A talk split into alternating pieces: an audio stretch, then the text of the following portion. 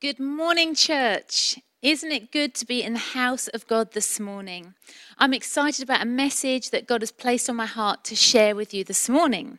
So, we're in a theme this year called Influencer. Let's type it in the chat boxes to remind us of our yearly theme, Influencer. And I have a message to share with you today on the subject of that. And the title of my message is Under the Influence. So I want to take you on a bit of a journey back in time today in history of the Bible to look at the early church. So we're going to be reading a lot from the book of Acts this morning. And I love the book of Acts and I'd encourage you to read through it again because you just see how the church is birthed and amazing things happen when men and women follow Jesus. So to take you back to the beginning of the book of Acts, Jesus has died and he's risen again. He's come to the disciples. He's shown himself to be the one and true King, Jesus, the risen Christ. And he says to them, It's better that I go now to heaven to be with my Father because I'm going to send you the Holy Spirit. And the Holy Spirit will lead you in all truth. The Holy Spirit will empower you and will bring you comfort and peace. So the disciples had t- been told that they would receive the gift of the Holy Spirit, and they were waiting for this gift to, to come. And when the Holy Spirit arrived, it was on a day when 120 of the disciples, men and women, were gathered in one place in an upper room, waiting on God, praying, and then the Holy Spirit arrived. The Holy Spirit ascended like tongues of fire on all the people that were in this room. Amazing power broke out. They started to speak in different languages, in different tongues, and it spilled out onto the street. Now, the people that saw this happen looked at the disciples and they said, They must be drunk what is going on? They are speaking in some gobbledygook language that makes no sense. What is happening? Others commented, Well, it's nine in the morning. Surely can they be drunk that early? But they were under the influence of the Holy Spirit. Now, when you think about it in the natural, have you ever witnessed anybody being under the influence of alcohol? Because alcohol does something to people that changes their whole demeanor. It changes their behavior. And we've we've all been to that wedding, haven't we? Where we've seen some people who have no business normally dancing, but after a few glasses of wine, they pull out their dance moves. And we are like, wow, that should be banned. We've never seen dancing like that before. But in their own mind, under the influence of alcohol, they think they should be on Strictly Come Dancing because they are amazing. All those people that, under the influence of alcohol, who you hardly speak to on a normal day to day basis, turn around to you and say, I love you, man. You're my bestie. Because they're under the influence of alcohol but also it can be very, very dangerous. I remember years ago working in London. And we heard the story of a colleague who, under the influence of alcohol, on his way home on the last train, he decided to open the doors the wrong side, not onto the platform, but onto the track, because he was under the influence of alcohol. That is not a good thing. But a good thing is to be under the influence of the power of the Holy Spirit. And I want to unpack that for you today. Because once the disciples were filled with the power of the Holy Spirit, it stirred and empowered them to step out for Jesus. They became his hands and feet, and they literally went out from that day empowered to build the church, and the church was birthed. They stepped out full of God. His promise had been given to them, and now they were equipped to go out and change people, to change people's hearts towards Jesus. And they were influential men and women full of the power of the Holy Spirit. That day, Peter gave his first ever preach. Peter, one of the disciples, he stood up and he said, Acts 2, verse 38. Peter replied, Repent and be baptized, every one of you, in the name of Jesus for the forgiveness of your sins, and you will receive the gift of the Holy Spirit. He stood up there and gave the gospel. He said, You need to repent. You have fallen short, but you can come to Jesus, who is a loving Savior who can forgive you from your sins, who can empower you with the Holy Spirit and send you on a journey of relationship with God. He spoke the gospel. You know, the church was so passionate, and that day, in response to his message, 3,000 people gave their hearts to Jesus the church was birthed and the church was influential. The church grew and the church spread out, not only to that town, but out in the country, across seas, across land. And they had the power of the Holy Spirit guiding them and leading them. There were many miracles that were seen. Blind eyes were open. People that could not walk could suddenly walk. Demons were set, uh, released from people, and people were set free. The disciples, the apostles, the crowd, the church grew, and it had impact on everyone that was around them, filled, empowered under the influence of the Holy Spirit. This was the amazing church. And not only that, people got devoted to church. I love that word, devoted. It just stands for being like, this is what I'm about, this is who I am, and this is what I shall live for. There was a devotion to the church. And we can see this in Acts 2, verses 42 to 44. They devoted themselves to the apostles' teaching and to the fellowship, the breaking of bread, and to prayer. Everyone was filled with awe at the many wonders and signs performed by the apostles. All the believers were together and they had everything in common. So, if we unpack this, the church was birthed empowered by the Holy Spirit. And then people got devoted to church and they fellowshiped together. It means they spent time together, they gathered together, they broke bread together, they did communion together, they prayed together. Everybody was filled in awe at all the miraculous signs and wonders and miracles that happened because they experienced it together.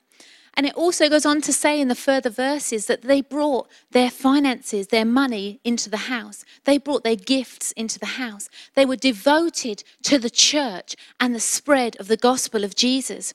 They were passionate and fiery. And I want to say to you today in 2021 this is church. This is who we are. If you're a follower of Christ today, you are the church. It doesn't matter that we're not gathering in one building because as we gather over the internet this morning, we are still representing the Holy Spirit inspired church of Jesus Christ. We are carrying the message of hope that the world needs. We are Christians on fire and devoted to the growth of the church. And the church is growing in 2021. The church is growing over the platforms where you will see these messages go out because Jesus' church is his A plan and he will build his church and nothing can stop it. You and I are part of an amazing plan of God to bring heaven to earth. And I want to encourage you in that. Keep gathering, be at the services.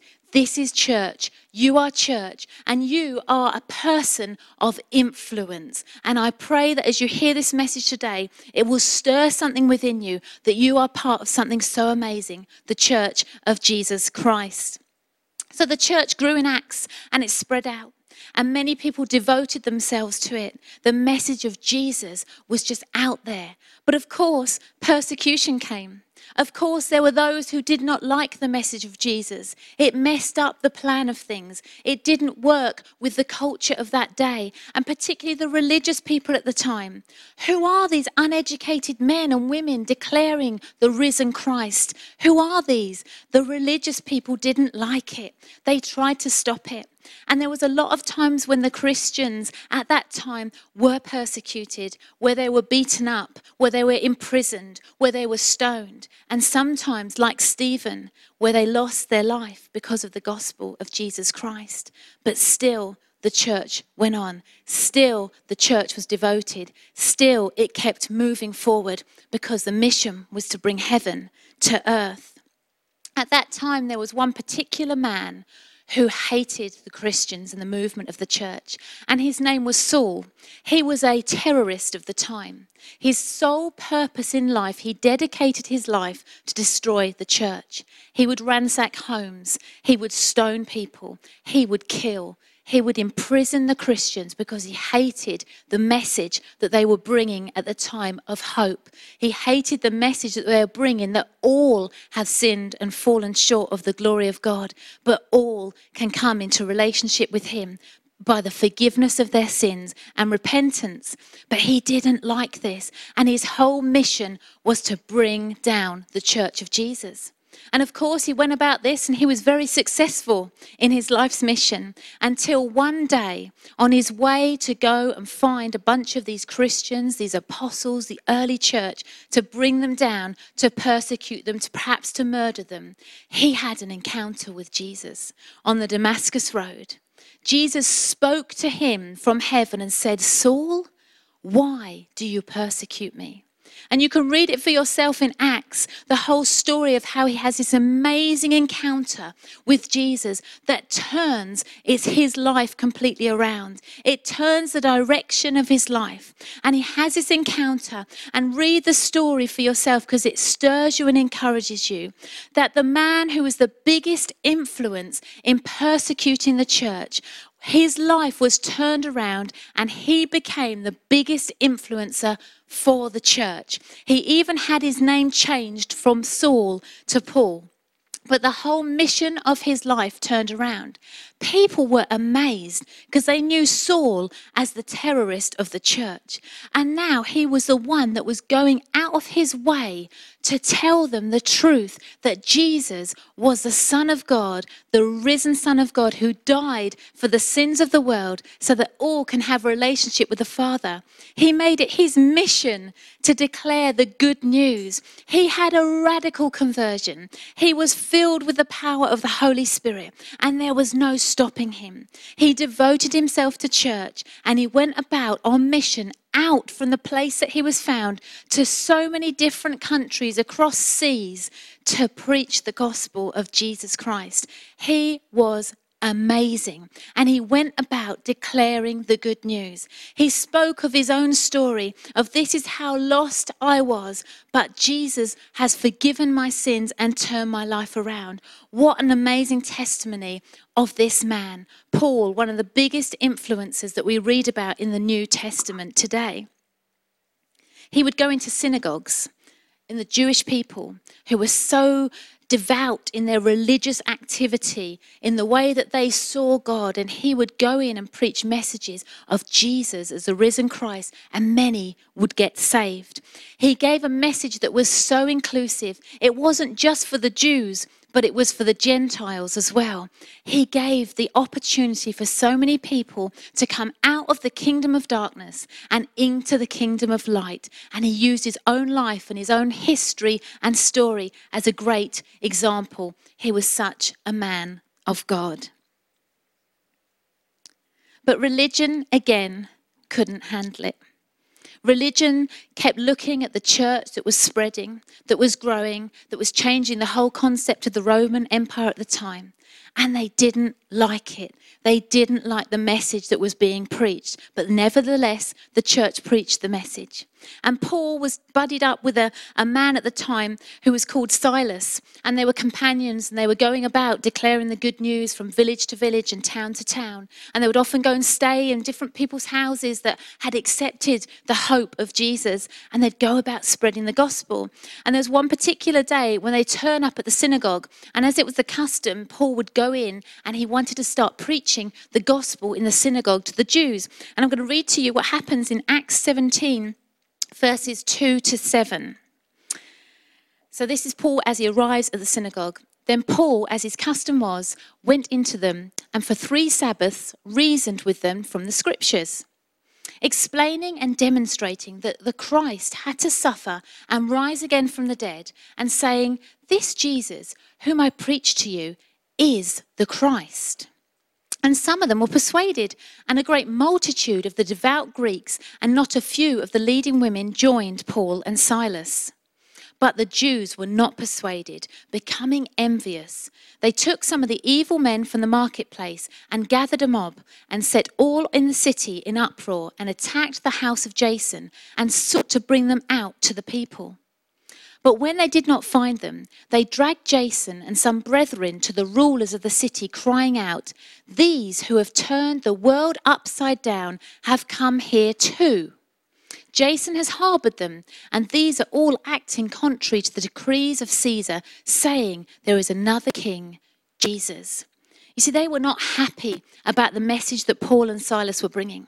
They were just so upset that they gathered a mob. And it makes me think, even the wording there in the Bible, they gathered an angry mob. They got the evil men together to drag them out of the house and try and beat them up in like the market square. But they couldn't find them. But the way that they described them is interesting. They said, These who have turned the world upside down. That was their description of them. These who have turned the world upside down. Now, this was not meant as a compliment. This meant that they were disruptive, that they were causing aggro, that they were coming in and they were changing up the balance and the culture of the time. It was not a compliment. They turned the world upside down. And to illustrate this, I'll share a story with you that I can laugh about now, but I couldn't at the time. And this was way back when we had our first daughter. And you know what it's like when you have a baby? Everybody comes out of the woodwork to visit you. Everybody phones you up and wants to come and meet you and see your newborn baby. And so I had so many people, friends, family, that wanted to come and visit, and particularly old work friends from many years ago. So one of my friends contacted me and she said, I'd love to come and visit you with my children. Would that be okay? I want to meet Amy. I want to meet your baby. So I said, Yeah, that'd be great. So she came over with her children. And little did I know what would happen because she was in awe of my baby. She's like, Oh, I haven't held a newborn for so long. My children are five and seven. Oh, give me your baby. And she was in awe of my child. And as she did that, her two children influenced each other in the worst possible way. And they literally went around our house and they emptied every cupboard, every drawer, they tipped out all the dirty washing in the linen bin. They pulled out paperwork. They got food out. They literally caused havoc in my house and literally turned it upside down. But the awkward thing was, where she's cuddling my child and looking down the whole time, she didn't say to them, Can you stop doing that now? That's not good. And so I tried to step in. And you know, when you sort of try to say something to somebody else's child, and you probably shouldn't really, but you're like, Aha, let's not play with all the paperwork. Let's come and sit down and watch CBeebies, but it wasn't working. And then they came downstairs and proceeded to get my brand new buggy and ram it in to our television that was on a stand similar to this, and it was wobbling all over the place. But still, the mum did not say anything. They then proceeded to go again into the kitchen, and I kept trying to tell them, but they did not listen to me. By the time she left, Standing there with my newborn baby, looking at my house, I was almost in tears. Where do I start to tidy this up? The next minute, the door goes. My husband, Dan, comes home from work. And this is the truth of his words as he walked in the house. He saw me standing there with the baby and he walked in and he looked around. He said, Have we been burgled? Because it was that much of a mess, because they'd come in and turned my world upside down that day. Needless to say, I wasn't quick with the invite to come and revisit for my second child. But I hope it illustrates what turning something upside down looks like. But I want to turn that on its head now. You see, the rulers of the city at the time, the Jews, said these that have turned the world upside down meant it for negative. But in kingdom terms, this was the greatest compliment for Paul and Silas and the church They've turned the world upside down. Because we, church today, in 2021 are called to turn the world upside down with the gospel of hope and truth that we have. We are called to be influencers in our sphere of influence that will bring about breakthrough, hope, and salvation for so many people. We are called to point the way to the one true God. We are called to bring heaven down to earth in its fullness. We're called to set the captives free, to bind up the brokenhearted, to bring about life. We are called to be generous. We are called to be present. We are called to be worshipful, full of the empowerment of the Holy Spirit as we go out and change this world for Jesus. And wherever you are placed today, I want to encourage you that you have influence to be one of those that will turn the world upside down for the kingdom because you're empowered by the Holy Spirit. And your mission is to bring heaven to earth to marry the Word and the Spirit together and go out strong in your devotion as a Christian, as a representation of God to bring about change in the field where you are, in the place where you are positioned. You have the power to change culture. You have the power to bring hope. You have the power to bring life in its fullness. And I want to encourage you because God wants to use you to change this world, to bring the kingdom of God to grow in strength and strength because you are an influencer for the church, for Jesus. So, what is the kingdom of God like? You know, the disciples asked Jesus this and they asked him, and this was his reply, and I want to unpack this this morning for you. So in Mark 4, verses 30 to 32, this is Jesus speaking. He says, Again he said, What shall we say the kingdom of God is like? Or what parable shall we use to describe it? It is like a mustard seed, which is the smallest of all seeds on the earth. Yet, when planted, it grows and becomes the largest of garden plants with such big branches that the birds can perch in its shade. And I love what it says here and what Jesus was talking about. Because when we become a Christian, we start off with that seed. It's like that mustard seed. It looks small and it might look insignificant. But as we grow, in our Christian walk and we become more like Jesus and we understand the calling on our life, it's the kingdom grows within us. And we grow to be the biggest plant in the garden. And the mustard seed's branches are holding birds in there to perch, they are nesting there. And when you look at that as our lives as kingdom Christians, we are called to be planted in the church of God so that as we grow, as we change, as we allow the Holy Spirit to change us from the inside out to be more like Jesus, we grow so strong in our faith and we are so rooted that our branches go out so wide that we have enough room to say to people of the world, Come and perch in the branches. Come and sit in a place where we can show you what hope is.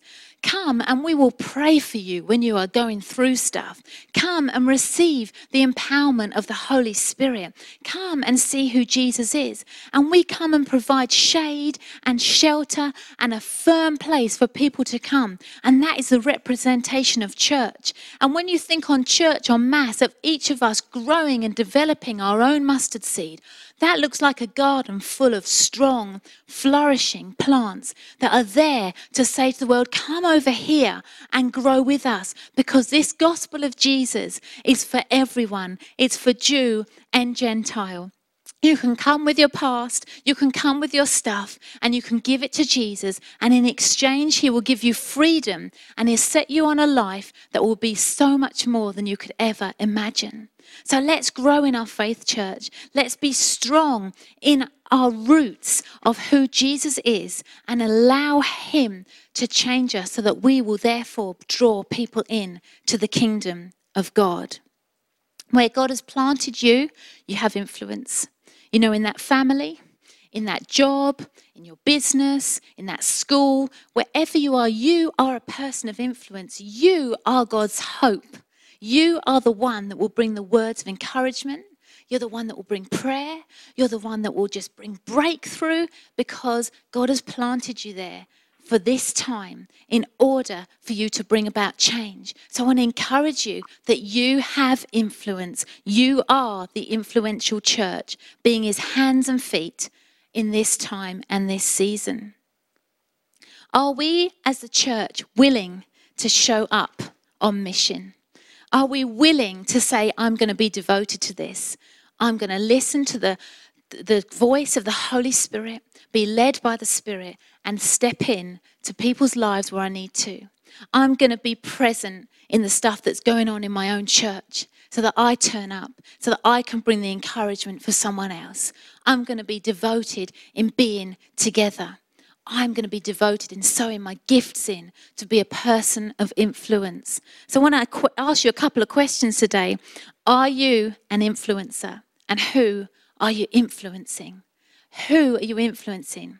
Because someone is always looking at your life. Someone is always watching you. And we don't always realize this, but our lives speak volumes. And it's often our actions more than our words that people are looking at. And when people are looking at a Christian, they're looking to say, How do you conduct your life? How do you make those decisions? How do you live with such joy? How do you live in order to please God? They're looking in on our life. How do you handle stuff? When it happens in life, because things happen to us. Where are you rooted? People are all the time watching, and we don't always know.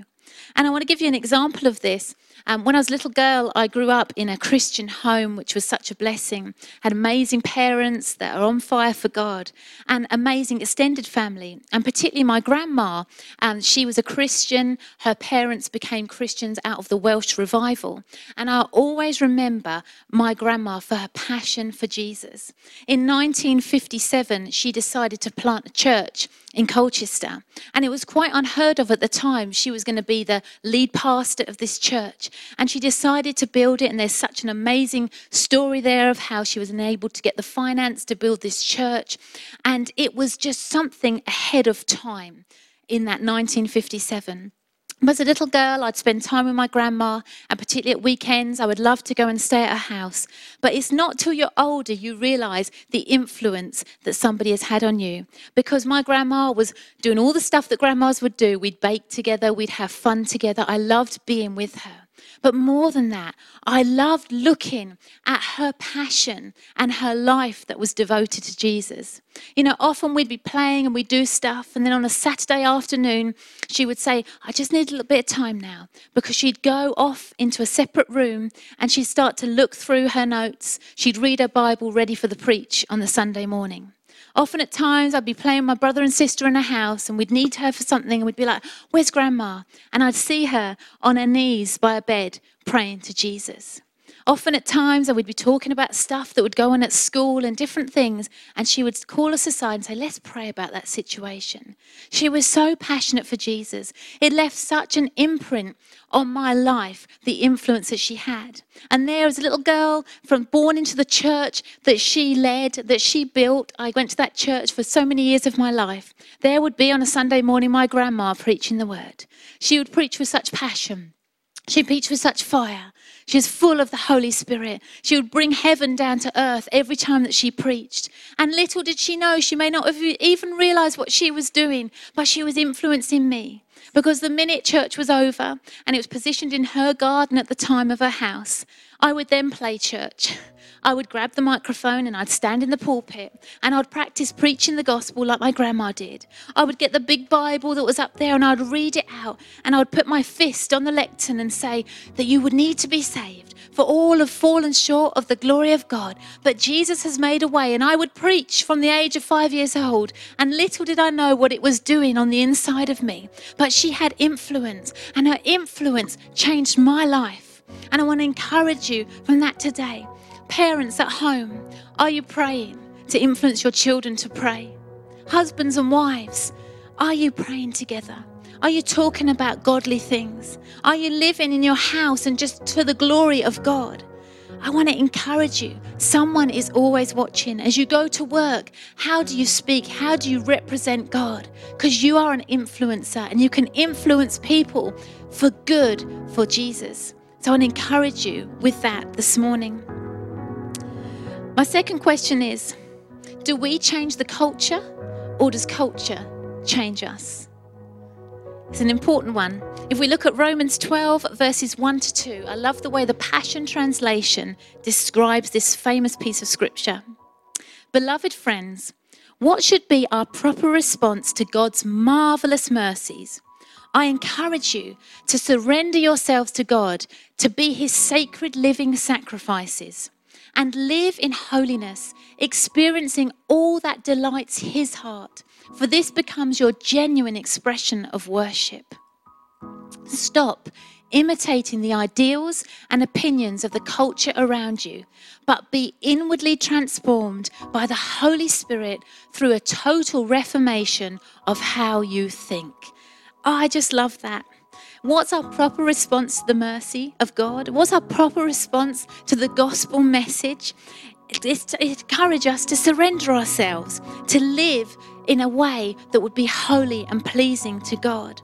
It encourages us to stop imitating the ideals of the world, to not blend in so much that we can't say, okay, are you of the world or are you of the kingdom? Which one are you in? But to be so outstanding with the way we live in kingdom values to the standard of God that we are set apart, that in fact the world will follow the direction of us, the church, the walking church outside of the building that we would be inwardly transformed by the power of the Holy Spirit. That every day we would be the ones that say, Come, Holy Spirit, fill me today, change me, mold me, bend me, shape me, lead me today, because I'm for you and for your kingdom. We need to keep living under the influence of the Holy Spirit. And just as I shared there about my grandma, do you know, influence, your influence doesn't die when you die, but it lives on. And this is very true for Paul. As we looked at Paul's life today through Acts, his life was full of influence for the kingdom of God. But it didn't die when he died, but it lives on. And we know all the many books of the Bible that he wrote, the letters in Corinthians, in Romans. We read and we know so many of those verses. We live our lives by them. We say we will run the race with perseverance, with not looking back, but looking forward, pressing towards the goal. We love to quote scripture like, I've, I've decided that neither life nor death, nor angels nor demons, nor nothing can separate us from the love of God. Well, Paul wrote that. That's Paul's influence. There's so much we read about the armor of God. Paul wrote that. That was his influence, the inspired word of God. And often at times, Paul was writing it from a prison cell. And yet we still talk about his work and his transformation today. His influence lives on. And so I want to say to you today that long after you're gone, will your influence live on? So, who are you influencing?